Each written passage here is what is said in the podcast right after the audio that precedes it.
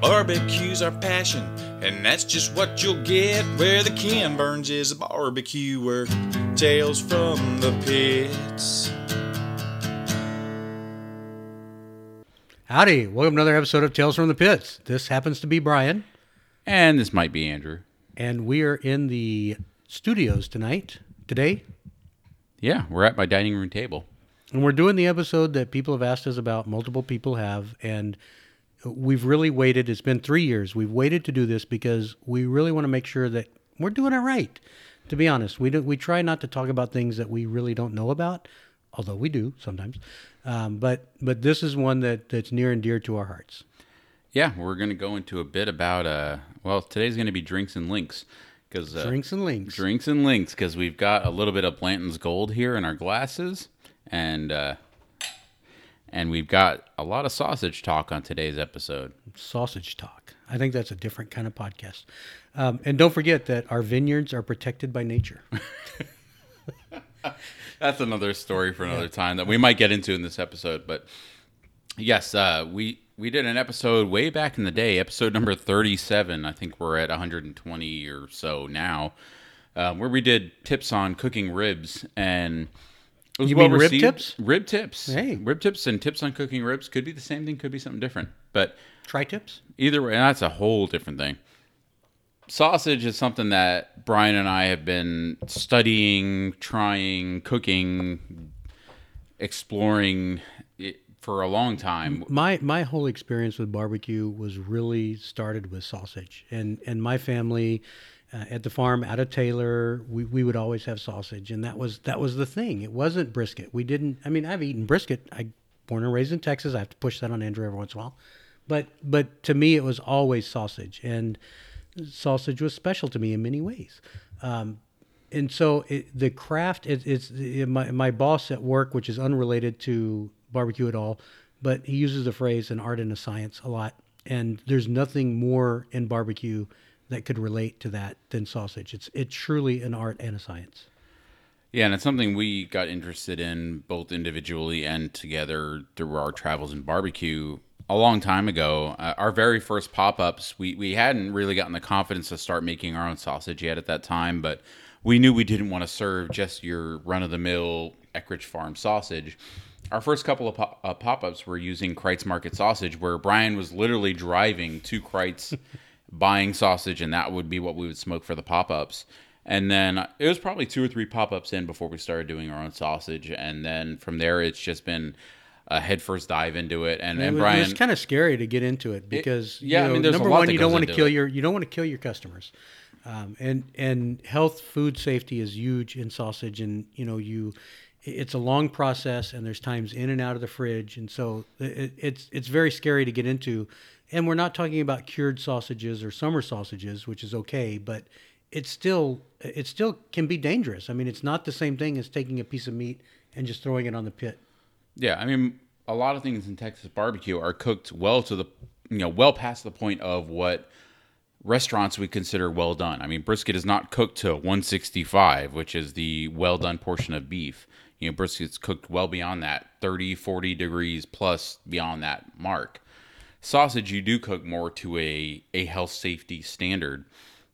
And sausage is something that we both really wanted to to get more knowledge on as far as especially smoked sausages, barbecue sausages, and and right off the bat, you know, I want to give Brian a ton of credit on this. Brian has dove headfirst into this more than almost anyone I've seen. I don't do that with anything else. I have no hobbies that I get into. if, like if this. you know Brian at all, you know Brian uh, gets very passionate about the things that he's interested in and dives really deep into them. But Brian also dives really deep into a lot of things, so it's hard to get him pegged down into anything. really hard. But but sau- sausage is something that I, I've watched you get super passionate about. You've bought so much equipment, so you know, and so many research materials into sausage, and And talking to a lot of people, I mean, yeah. lots of credit to people. I mean, very early on, people like John Mueller and John Brotherton um, really gave me a lot of good information and, and good background. Um, and then getting the right equipment and, and going to the A&M creative sausage making class. I mean, I didn't do that until I, I think it was more than say, it may have been a year and a half after we started making sausage before I went to the class. Um, and, and kudos to my wife for buying that as a Christmas gift. Um, but it's it's a very important thing to go to for me because it was truly hands on. It's different than the other classes at A and M, um, but it, it wasn't something that I wanted to half-ass do. I mean, I'll be very frank. It, it, no pun intended. Oh, I like that. Ah, ah. Yeah. Uh, anyway, uh, but but seriously, and not seriously, but you know, I, I didn't want to just throw some meat into a casing and call it sausage. I wanted to do it right, and I wanted to innovate and create, and and it became an outlet for things that we did, and and it was so great for us, uh, you know, over the past three years, as we've created our own sausages and led to me, my opinion is is we've kind of led a lot of the creative sausage making, at least in Houston, if not in all of Texas. We weren't the first, we're not the last, we're not the best. Don't get me wrong, my head's not that big, but you know, from from chicken enchilada sausage, which I brought to some some very well-known barbecue joints to sample it, and then they went out and started making sausage. They weren't even doing sausage until I started sampling some of that and then we did a, a cubano sausage. I mean, there's there's sausages that we're very very proud of, and they weren't easy to come by. This wasn't just like like I said, this wasn't just throw some random meats into a casing and hope for the best. Right, and the, the hours of research and trial and error that went into pretty much every sausage we've ever made is kind of extensive. Um, from from the point of us literally going to restaurants and trying specific dishes to try to nail down every single individual flavor. Going to other states, Yeah. you know, for for for for the hatch chili, you know, for the chicken enchilada, hatch chili, chicken enchilada sausage, literally, you know, is part of my work. But but literally going to New Mexico, eating hatch chilies, eating the flat enchiladas out there, and and really understanding kind of the flavors and and what goes on, and then coming back and trying to incorporate that into a sausage. Yeah, it, it's sausage has become a really popular thing to get creative with, and we are probably the biggest champions of that you'll ever find. We love seeing the creativity in the sausage world, especially when it relates to barbecue. But we, we like it when it when it's something that clearly has some thought and some personal reasoning behind it, and that's something that we always wanted to try to bring to to, to our game as we try to make our own sausages is not just to throw a bunch of ingredients into a casing and call it something because that was the cool thing to do. We wanted to make it as authentic as we could. I mean, the chicken enchilada sausage, we made our own enchilada sauce. We'd incorporate tortillas. We try to make it as authentic and as all encompassing as we could. And we're not the only ones. I mean, the, the list of people that are making great authentic sausage is long and varied. And, and we go to all these places and we love their sausages, but it's been something that's been a huge passion project for us, and we've I mean, really we, tried we to do it right. We even threw a sausage festival. Yeah. Um, you know, I mean, how big it came with, with Nick Rama and, and Tales from the Pits together. We put on Sausage Wars here in Houston, and, and we're so thankful for all the people that came, both from the vendor side. I mean, it, it was amazing. The lineup that we had, I thought, was incredible. Um, from the people that brought, and the sausage, they were serious. They brought really good sausages. Um, and the people that attended, you know, this is this is what's going on in Texas you know we we've talked about kind of brisket fatigue and we're not going to run on that a lot right now but but sausage has a, a huge amount of creativity and it can be very simple and it can be very complex and we also love very simple sausages i mean Oh yes, our south side's all beef sausage is probably one of our favorites it's one of my favorite bites in barbecue. Brisket, ribs, whatever you want. I mean, it's one of my favorite things to eat. Um, we we just posted recently about Louie Mueller sausage. I love Louie Mueller sausage, whether it's the the classic sausage they make or some of the little more creative things that they've come up with over the years. Whether that's the jalapeno sausage, the hatch chili that that Wayne has done. well the poblano the poblano cheese which he he introduced at yeah, the yeah, sausage it's, yeah, wars the Gouda Yeah. and yeah, the, the poblano Gouda, yeah. Oh my gosh, it's it was an amazing sausage. One of my favorite things I ate at Sausage Wars, and and I know there have been talks that Wayne is going to start producing it uh, for the restaurant, hopefully regularly. I mean, we'll see what happens, but it, it was a phenomenal sausage. You, you talk to anyone that went to that event, and it was it was one of the most memorable bites there, and it well just if we're going to talk about the event and sausages let's talk about the other the other people that won so oh absolutely. So uh, the other the other one was is of course over the last year nobody can nobody that's in sausage or barbecue should really be surprised by this, but Tejas's chili relleno sausage. I mean, Yeah. just just came into the came into the world and just knocked everybody out.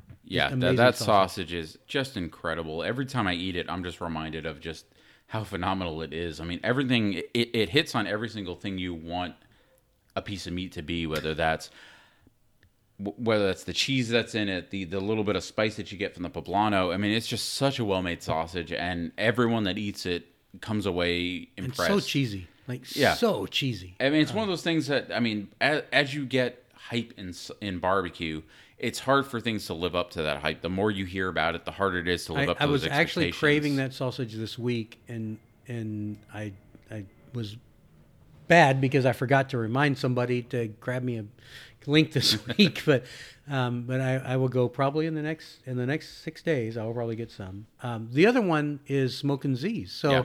Um, you know, we were we were big fans of Smokin' Z's when they first started on the scene, and they they came to Sausage Fest and they actually won with Yeah, with the I think we call it Nacho Mama's sausage or Nacho, Nacho Mama's, Mama's breakfast sausage. chorizo, yeah. and, Or- and it was it was a breakfast burrito sausage for lack of a better term that had some egg in it. Had some. It was a chorizo based sausage, and it was just phenomenal. I mean, it was just that creativity, but creativity can go can skew more towards the gimmicky side if you go too far with things. And we've been guilty of that too in times where spaghetti. We won't do a spaghetti sausage. Uh, yeah, I mean, you know, there, but- there are some things that are just more gimmick than they are quality, but but Smokin' Z's absolutely nailed it with the, you know, there there's it was whimsical, it was delicious, it- it- whimsical. yeah, that's that's a pretty okay, yeah. interesting, interesting I- name. Don't ask me to spell it, but I can no, say no, it. no. I got you. I got you. Yeah. but it, it hit on all those points, and it was Whimsical a phenomenal sausage. sausage. Sorry, I just- it, it was great. Yeah. No, it really was. And and those kids down there are doing great. Uh, Zaid and Mallory. Um, keep an eye on them as they as they continue on. They've done several other flavors and, and they're still working on it. Um, and and we don't want to dwell on that too much, but um, we love what's going on in the in the sausage world right now. We love the creativity. Um, we love the different meats, and and you know we're big fans of really pushing the different proteins. So um, you know, let, let's talk a little bit about ourselves. It's okay. We try not to make this about us, but you know, chicken and turkey sausages. I mean, we're the first turkey sausage that really turned me on was Vencil Mares'. Um, although Inman's in Llano, I've heard is also really good, but that was the first like non-beef and pork sausage that really surprised me. Yeah, the the, the classic Vencil Mares turkey sausage from Taylor Cafe. Um, it's pretty simple, straightforward sausage. Uh, There, it's a classic beer and barbecue joint. They don't do a whole lot of fancy things. It's a few ingredients in all their sausages, and that's it. But it was really well made, and, and seeing those different things, and to me, the pioneer of hell craft barbecue, forget sausage, is Tom Micklethwait, and he's one of the ones that's also brought in different proteins into sausage. Lots of lamb, yeah. The lamb merguez sausage that he's done. Uh, he he's done a lot of really interesting things with sausage, and I mean, just taking it forward to modern day and people that are doing things today. I mean. Uh, Brian Bingham over at Bodacious is doing creative sausages every day, and just the stuff that you're seeing now, it's it's fun for us to watch all this stuff explode and change. Um, we still love the classic stuff, and we want to take it back to a little bit of sausage history in this episode and kind of talk to you about kind of how sausage started. I mean, we if if you've listened to enough of our episodes, you kind of know the appreciation we have for Texas barbecue history and the history of sausage making, and as it pertains to you know salvaging meats that might be going bad and curing them, smoking them, and and preserving them as much as you can and that's how a lot of sausage started. A lot of the classic sausages that we still love today, Kreuz Market, City Market, and Luling, um, Smitty's, you know, the, the, the classic Central Texas places that have the Czech and German backgrounds, all started from a preservation standpoint before refrigeration was possible. So let's go into a little bit of that, Brian. before refrigeration, way before uh, the, the craft of sausage became an art. And a, a lot of it, if you boil it down, no pun intended, but if you bring it down to the most simplest point, it is meat and salt, and that's it. And in general, from the past, it was also put into a casing because, again, they were preserving the entire carcass, and so they had the they literally had the the uh, casing, and so you know the intestines were used as the outside of the sausage. They stuffed that with whatever was left, and so in, in the olden olden days, if you will, it was very offal. It was it was a lot of uh, a lot of heart meat and a lot of liver meat, and there was a lot of uh, you know very flavorful to some people, but also very Yeah, off the, the, the things you couldn't sell on a market. I mean, heck, the word sausage itself comes from the Latin word of salsus, which it means salted, which is basically a meat that you would salt to preserve.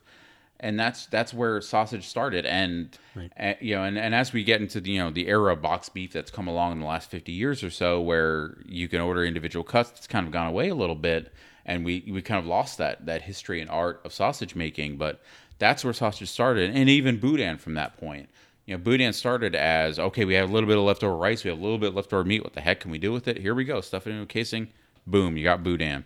and and it was very it, it was the recipes were also varied so um, I, I know that i've read a lot of stuff um, about i think john fullilove at Kreuz which was you know where smitty's is located but it was called Kreuz back then um, that you know the the recipe the ratio of pork to fat was whatever they had that day Right. Yeah. And so there, it- there wasn't a nailed down recipe Yeah. for sausage for a long time.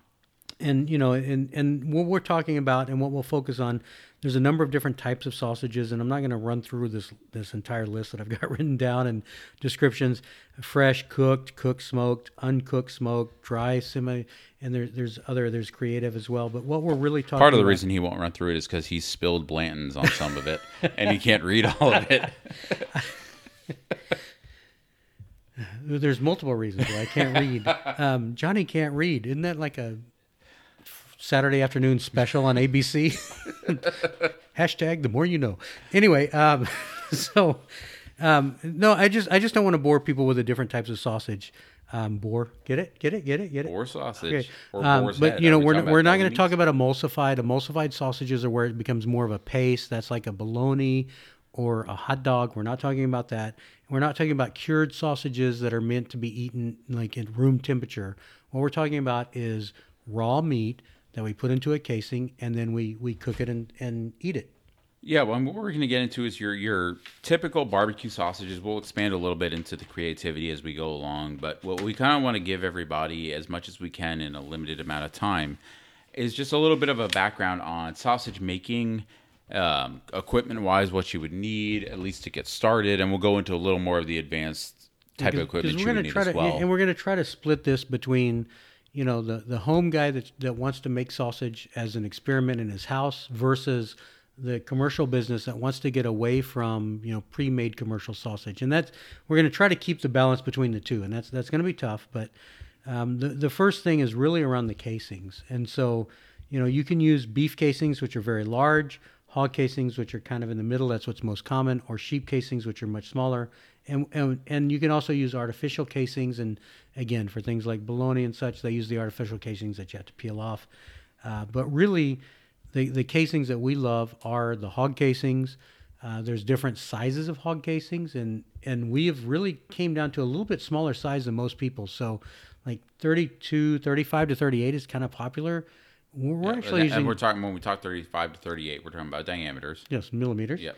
Um, we we're actually liking the smaller size ourselves because it allows us to give a um, a, a longer sausage with it, it cooks better in my opinion, and it's a longer sausage. It fits if you want to throw it in a bun or throw it in a in a piece of bread, without just being this giant fatty short sausage. Right, and that all comes down to as well when we, when we talk about the transition from making it for personal use to making it from a commercial restaurant standpoint.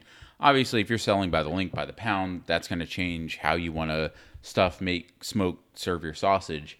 Um, but just just getting into a little bit of of how we've personally come to a preference.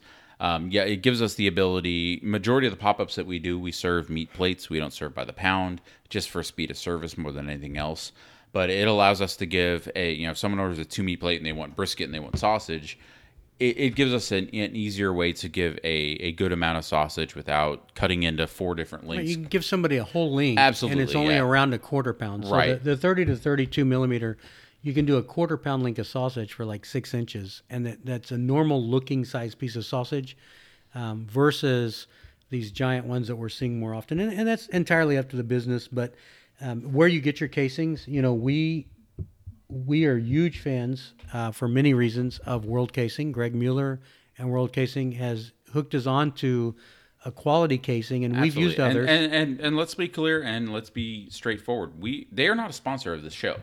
Um, some people may think that just because we talk about them a lot. They are not a sponsor of the show. We truly talk about them because we have used their casings and we've used other companies' casings, and we have found theirs to be the superior product without fail pretty much every time we've made sausage. And we're just huge fans of what World Casing produces. The their casings are When I, consistent, when I run out of casings, I really get upset.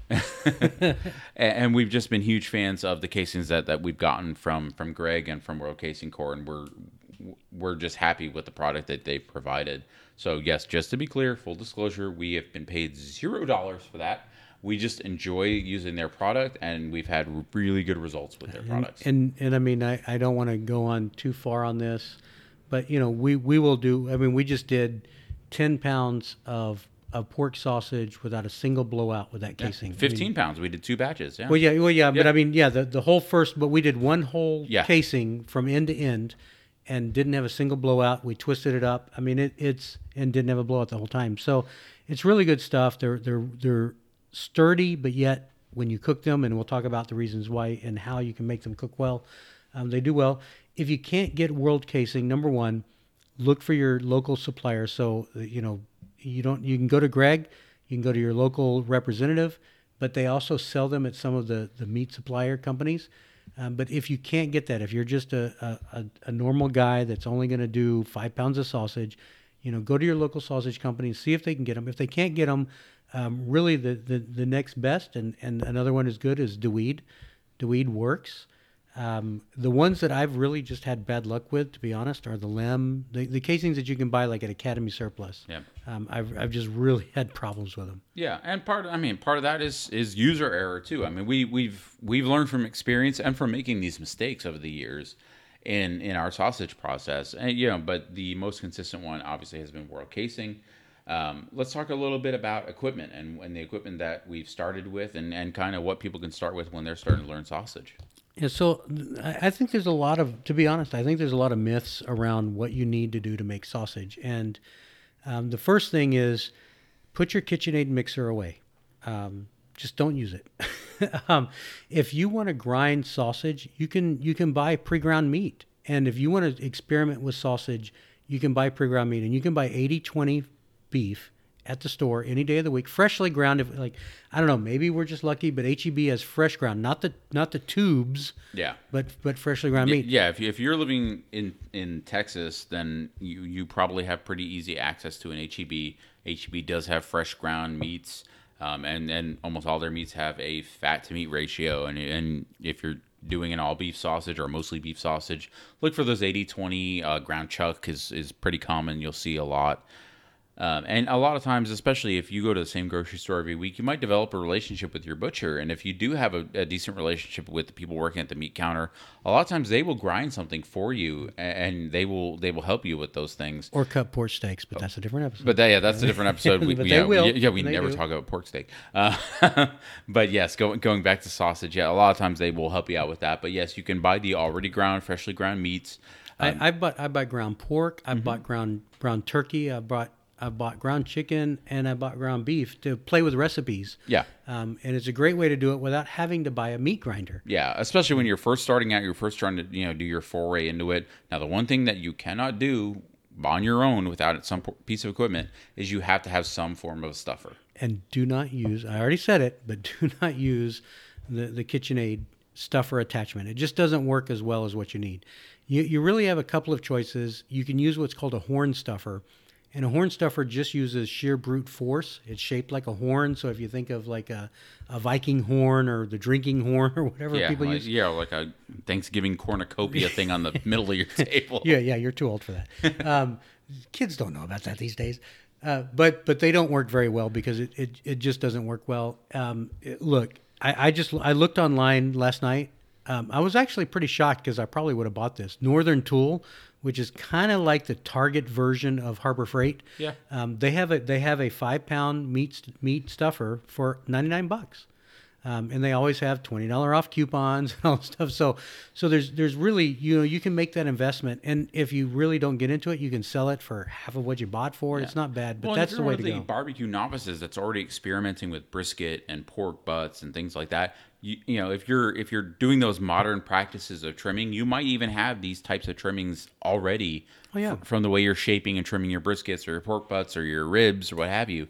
You can use a lot of those trimmings, and it's a good way to to get the most out of your money or the best bang for your buck. If you're already you know smoking pork butts on your weekends, smoking briskets on your weekends, and you've got all these trimmings, and you're you're trying to foray into sausage making. If you've got stuffer, you have some of this beef already left over, some of this brisket. You can make a, a beef pork blend sausage and start to experiment with these different recipes and, and just basics, again, the basics of sausage And making it is meat, salt, and a casing is all you really need to start with. And and the other spices are optional, to be honest. Uh, I certainly like pepper. I like paprika. I like garlic, but but at a minimum, meat, salt, and a casing is all you really need. Um, and salt ratio is very important. So, two percent by weight. Uh, and one of the things that maybe you've read online or not, but you know, if you look at kosher salt and you look at table salt and you look at sea salt, all of those, when you weigh them out, have a different amount by the volume. So, uh, one of the things that we have switched to that's been very critical, there's a few things, and we'll talk about those later, but one of the things that's probably the most critical, in my opinion, is weighing out the salt. And ideally, you know, you want to weigh out all of your ingredients. You don't just want to use, like, you don't want to use one pepper. You want to understand how much that weighs. You don't want to use one onion. You want to understand how much that I mean, it's a universal way to, to standardize your recipes. You know, if you start to get those fat contents down by weight, those meat contents, those seasoning contents down by weight, it's something you can transfer to, to anything that you do. And we've got we have our rubs, our rubs that we use on brisket, or rubs that we use on our pork ribs, pork butts. We have all that transition to weight, and a lot of the barbecue restaurants that you all go to and love and enjoy, they've done the same processes over the years. Is is converting everything to by weight. You know, when it comes to a commercial standpoint, that makes it you know easier to to try to so much easier to train scale. new people on. When you can train them by weight, all they have to do is have a scale. They know how many grams per you know per pound of salt they need, how many grams of pepper per pound they need, and it just makes it a whole lot easier to to to introduce new people to your as, products. as I was reading, one of the one of the people that first turned me on to that concept was really Evan LeRoy. Um, Evan and Chris McGee, when they were at when they were at Freedmen's, were doing some great stuff with sausage, and I, I like the King Ranch chicken sausage was one of the ones that inspired me a lot. I went to the Austin Sausage Kings, and they did a chicken wing sausage, and they did a pepperoni pizza sausage. Uh, but but talking with them a lot, and and reading, it was about using weights rather than volume. And a- again, things weigh different based on how dense it is. I mean, it's Yeah. basic physics. So um, you, you should do by weight. I generally, if you don't do anything else by weight, at least do your salt by weight because it's so critical to making sausage. Yeah, and, and while we're on the topic of uh, Mr. Evan LeRoy, one of our favorite people in barbecue, um, one of the resources that that really helped us out in the early days of our sausage making was an article that Evan did an interview with uh, Daniel Vaughn regarding sausage uh, back in his Freedmen's days. Um, it's easy to find if you want to Google it. You can Google sausage making Freedmen style. That's F R E E D M E N apostrophe S Freedmen style. Or even if you just Google Evan LeRoy Daniel Vaughn barbecue sausage, it'll probably come up. But uh, Evan does give some basic recipes and ratios that you'll see in that in that article that are really helpful and really give you a, a good foundation in things. And uh, yes, Evan and Chris McGee and the whole Freedmen's crew of back in the day were, were some of the people that really got us introduced And, into and sausage. I have to get obviously I have to get a shout out to Keenan Goldies. Uh, Keenan, uh, the little kid that he was at the time, and he he just really blew my mind with sausage. He did a, he did a um, apple pie sausage that I figured would taste like it was just an apple pie stuffed in a casing. It was not, um, and it just blew my mind as to where sausage could go. Um, so thank you, Keenan, for that. Obviously, Evan, um, many others, but but it it it just took this concept of sausage from just a simple sausage, which is perfectly fine. Like we said, we love simple sausage, but also how creative you can be, and that, that's a great thing. Right, and a lot of that brings it back to where you know you have to have that foundation down before. I mean, it's so tempting when you first get into whole barbecue things. It's so tempting to want to just go crazy with it because one of the things we love about sausage is it is that blank canvas to do so many creative things. Easy with the pasta. But but you've got to have those fundamentals down. You have to know your fat to meat to salt ratios. Those are the most important things to know. And once you get those down, then that blank canvas real, canvas really opens up for you, where you can start to do those crazy things that that a Chris might, McGee might do, or that a Keenan Goldies might do, and and in you know to obviously a much much more humble and lesser extent that that we've done. Um, one of my favorites is a chicken and waffle sausage, and and incorporating the waffles and how you how you're able to incorporate that with a texture without just making it some kind of emulsified mess is, is part of the beauty of sausage. Yeah, and again, again, once you have those fundamentals down, it becomes easier to do those creative things. So really, study, learn, and start with the simple things. Start just make a simple beef and pork blend. Make a simple pork jalapeno cheddar blend. Where you know, I mean, Well, not even cheddar. Let, you yeah, even let's, have to add let's back it cheddar right down. away, Yeah, yeah. so let, let's you, you know I was going to save this for later, but let's just throw it in the middle of the episode or the end of the first episode. Who knows? I, I don't know how how you're going to edit this. We'll figure this I out. I can't wait to find out. Yeah, I can't either. Um, actually, I can. Um, but but you know, let let's talk about so uh, at a simple level. To me, the most important things are about a two percent ratio of salt, and then your fat content. I actually, you know, I as, as long as I love the old school sausages that have a lot of fat, but I also like a little less. Uh, to me, like a fifteen to twenty percent fat ratio is is pretty phenomenal. Um, I don't like to go too crazy. You know, you can get up to 30%. Um, definitely some of the old school places did a lot. Uh, but that that's one of the key things. Salt, which I just mentioned. And then I'm, I'm going to talk about uh, powdered milk. And so powdered milk, non-fat dairy milk, dry powdered milk. There's a number of ways to do it. You'll buy at the store. They come in packets of about 3.2 ounces each. Um, this is a huge thing. It, it helps bind the sausage. It helps encapsulate the proteins. There's a lot of science to this that's probably way above my head. But I, I would say the number one thing that I've learned in sausage making is don't skip this step. A lot of people do. Um, and what you'll wind up with is a crumbly sausage or a sausage where the meat and the fat are separated and it just, you got grease and you got fat and you don't have a sausage. And so it's a very simple thing to add and it, it doesn't make your sausage taste like milk. It's dry powdered milk. Um, so let's let's talk about kind of the the base recipe. We're going to give somebody, we're going to give everybody that's listening a starter recipe, and then you can add anything you want to this recipe. But this is a good core recipe. It's also intentionally this is a very cheap recipe. This this can Yep. be as cheap as fifty cents a link.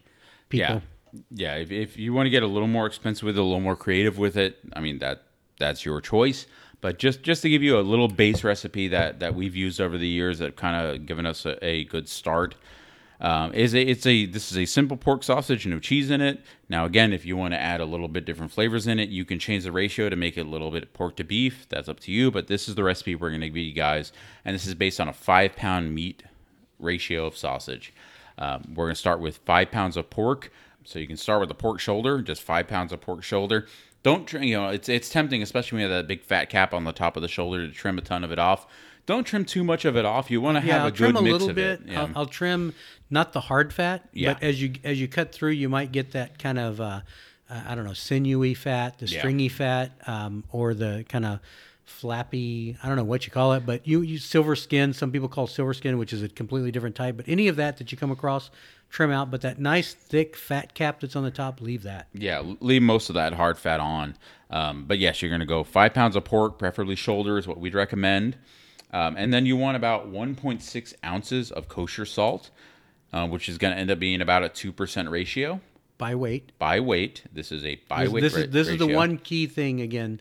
By weight, not just two ounces in a in a jar. We're Right. talking about two ounces by weight. A- And this next this next ingredient is we will omit mostly for color more than anything else. And if you you know, and it does lend some flavor to it as well. And if you want to dial it back a little bit, you can. Uh, but we recommend four tablespoons of paprika on there. And and really sweet smoked Hungarian paprika. Yeah, you don't want the hot and spicy paprika because that's gonna le- end a whole you know lend a whole lot of spice. and you don't the you don't want like we we actually don't mind Fiesta spices for some things, but this is one place where I get really picky and I buy really high quality paprika that is imported usually from Spain or Hungary, but it's it's like the sweet smoked paprika. Yeah. It really does make a difference. Yeah, and then from there you want three tablespoons of minced garlic. Uh, we prefer using fresh garlic and mincing it ourselves. Whether that's if you want to do it through a food processor, hand chopping, that's up to you. We hand chop. Uh, we we do hand chop. Um, now, obviously, if you're doing it in much larger ratios, you may want to change that a little bit. But we do prefer the the fresh chopped garlic as opposed to like a canned chopped garlic. But you do use a less. You have to be careful because the fresh garlic is so potent. yes. And and and admittedly, what's great about sausage is that you can really overdo this garlic, and it doesn't kill the sausage, but it, you might burp for hours afterwards.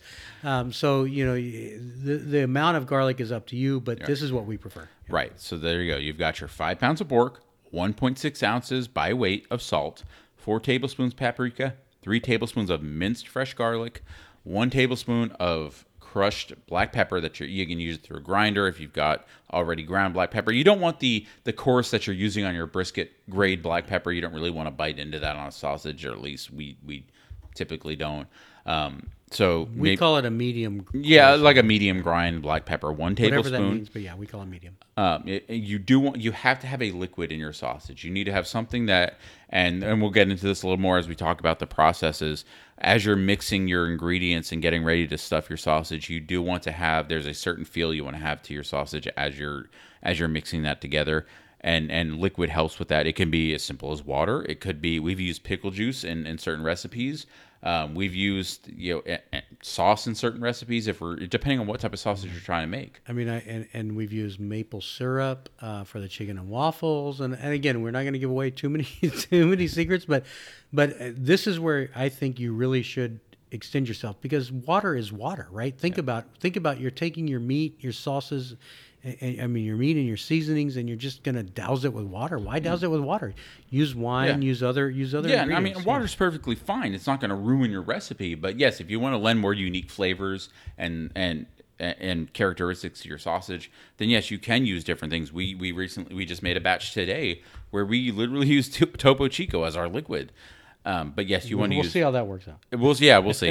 Uh, we we used uh, two ounces of liquid. That's what we're recommending in this recipe Two ounces to five pounds. two ounces to five pounds, and we'll go over this again at the end. Don't worry. And then the you know the packets of powdered milk that we're using, we recommend using a half packet of powdered milk per five pounds of meat that you're using. So there you go. We'll repeat this again just so you have one simple recipe to follow.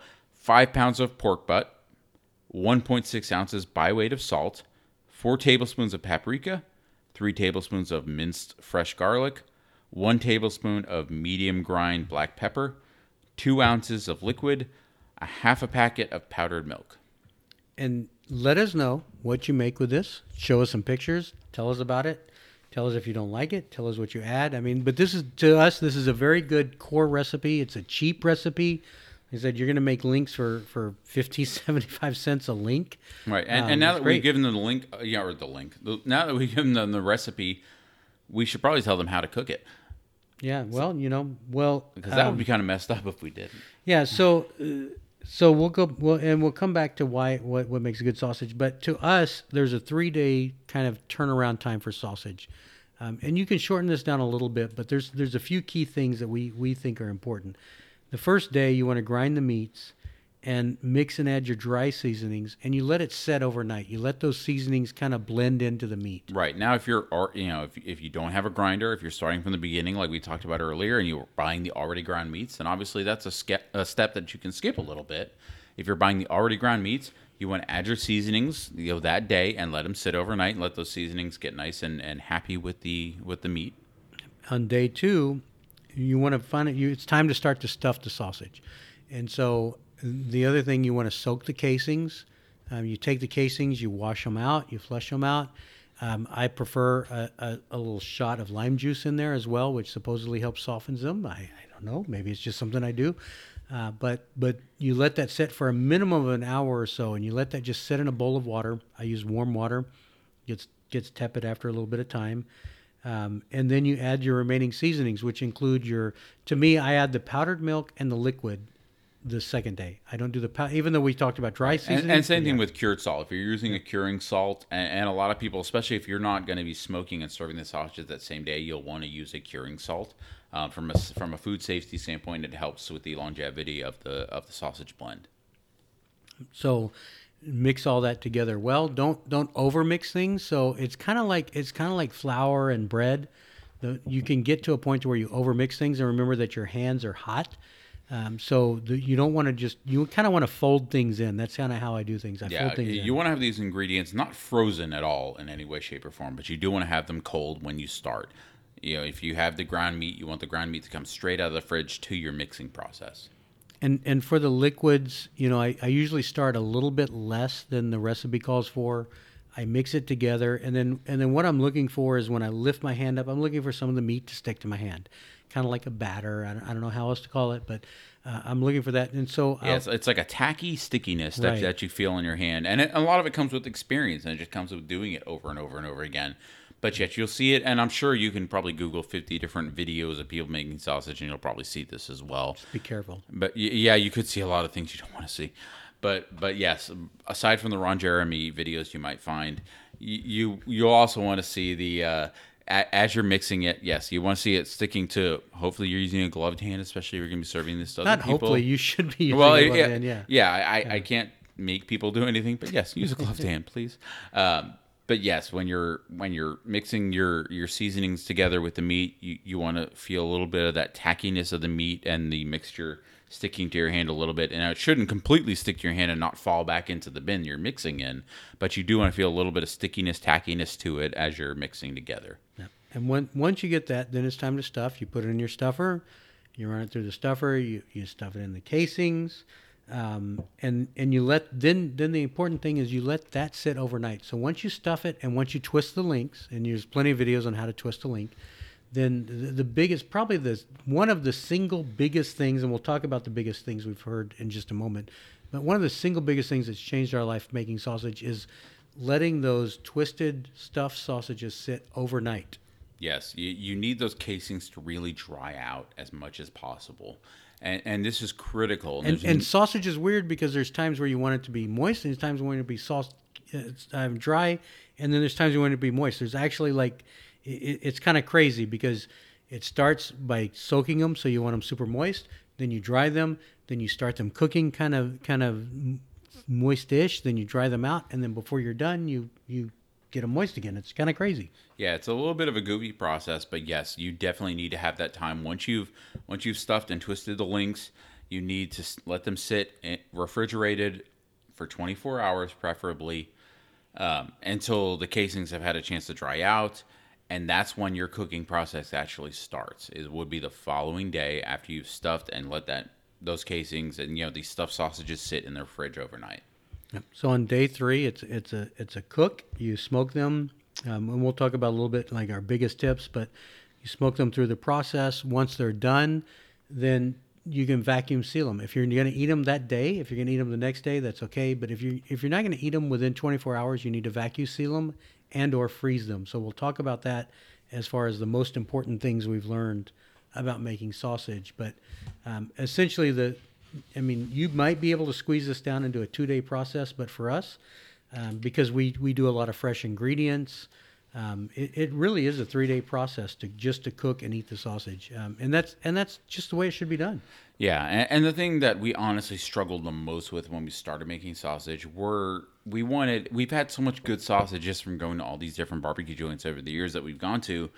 We wanted our sausage to be as you know, quote unquote, perfect as all the barbecue joints that we loved, and to be frank, it wasn't.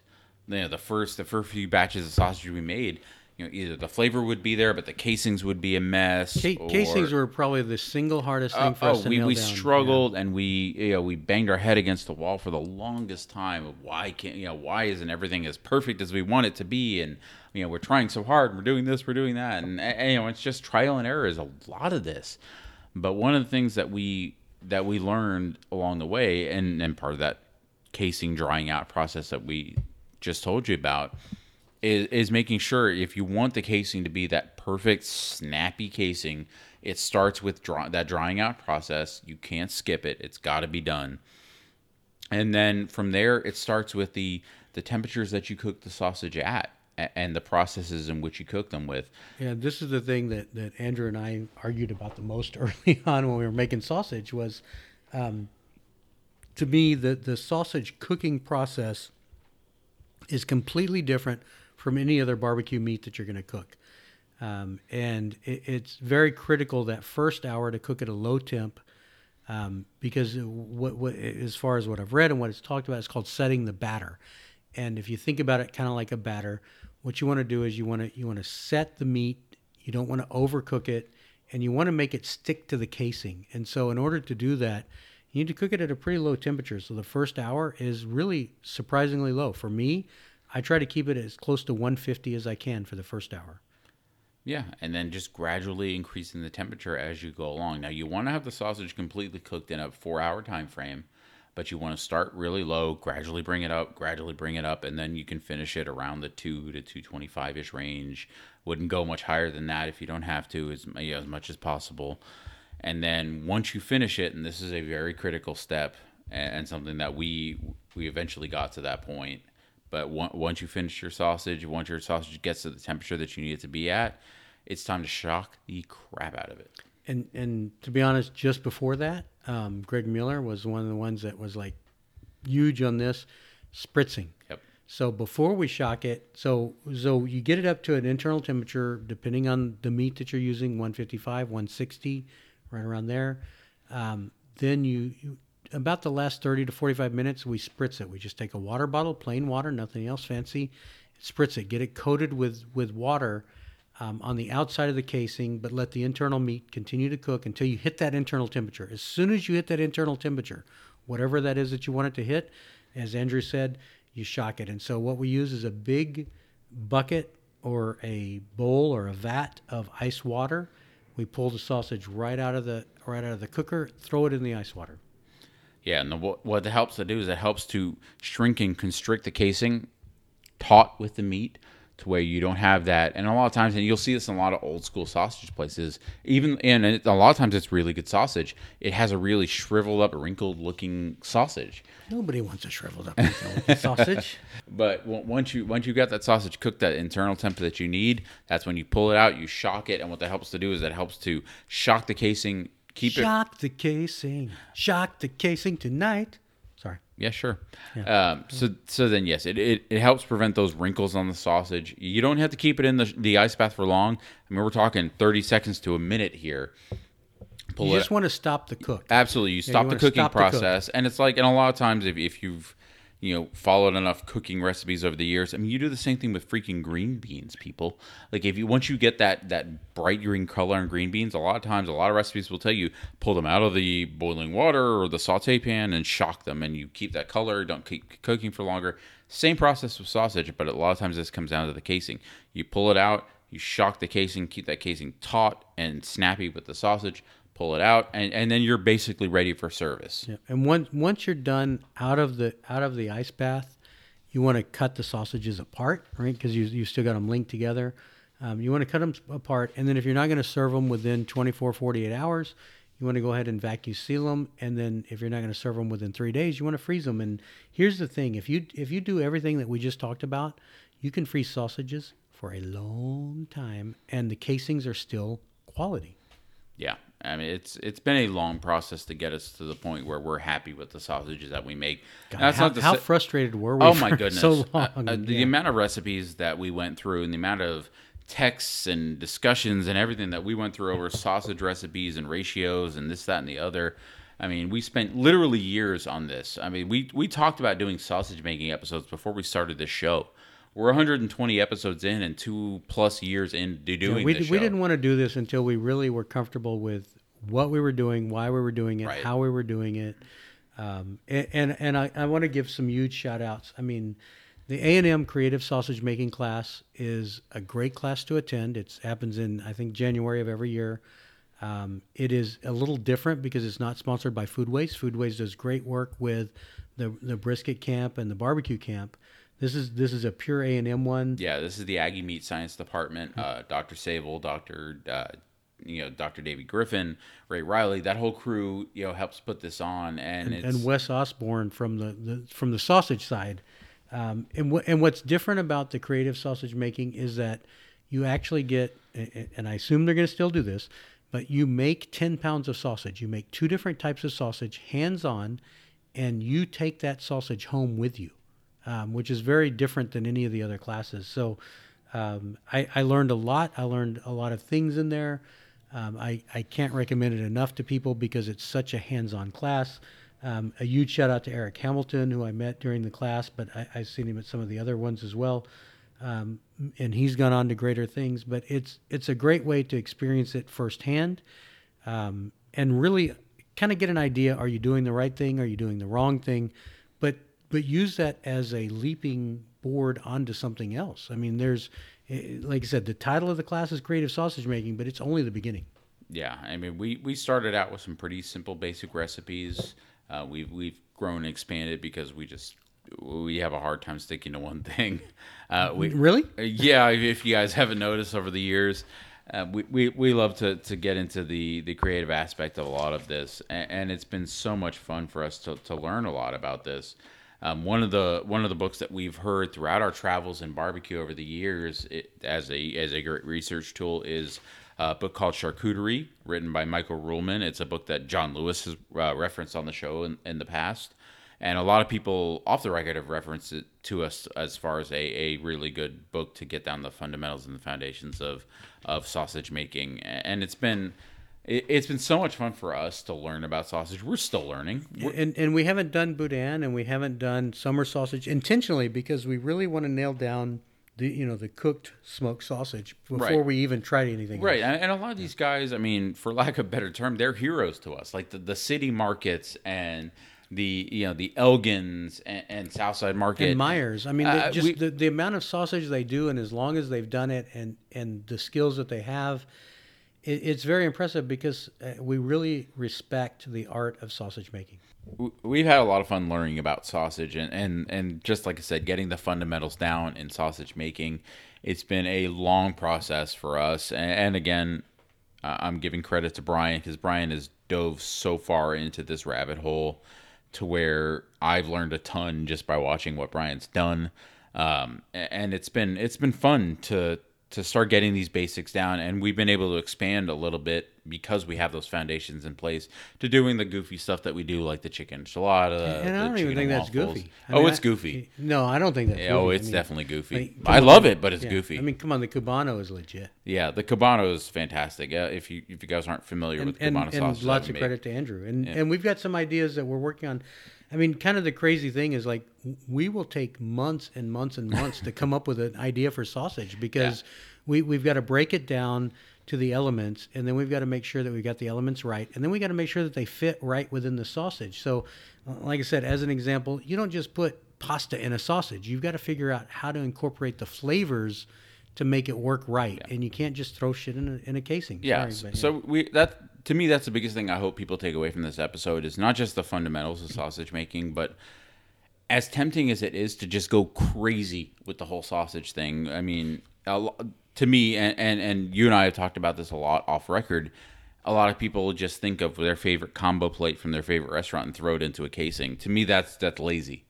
You you've got to find out number one, does it make sense? Number two, does it work as a sausage? And from there, then you can start to develop the recipe. If it doesn't work, don't do it.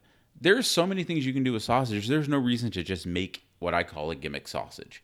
Make a sausage that makes sense, that tastes tastes good. At the end of the day, all the crazy burnt end recipes and sausage recipes and goofy things that go on in modern barbecue today, at the end of the day, do they taste good? That should be the first thought in your head. Does it taste good? If it doesn't taste good, then what the hell do are you we want doing to put here? that sausage in your mouth? Thank you for listening. Thank hey, you.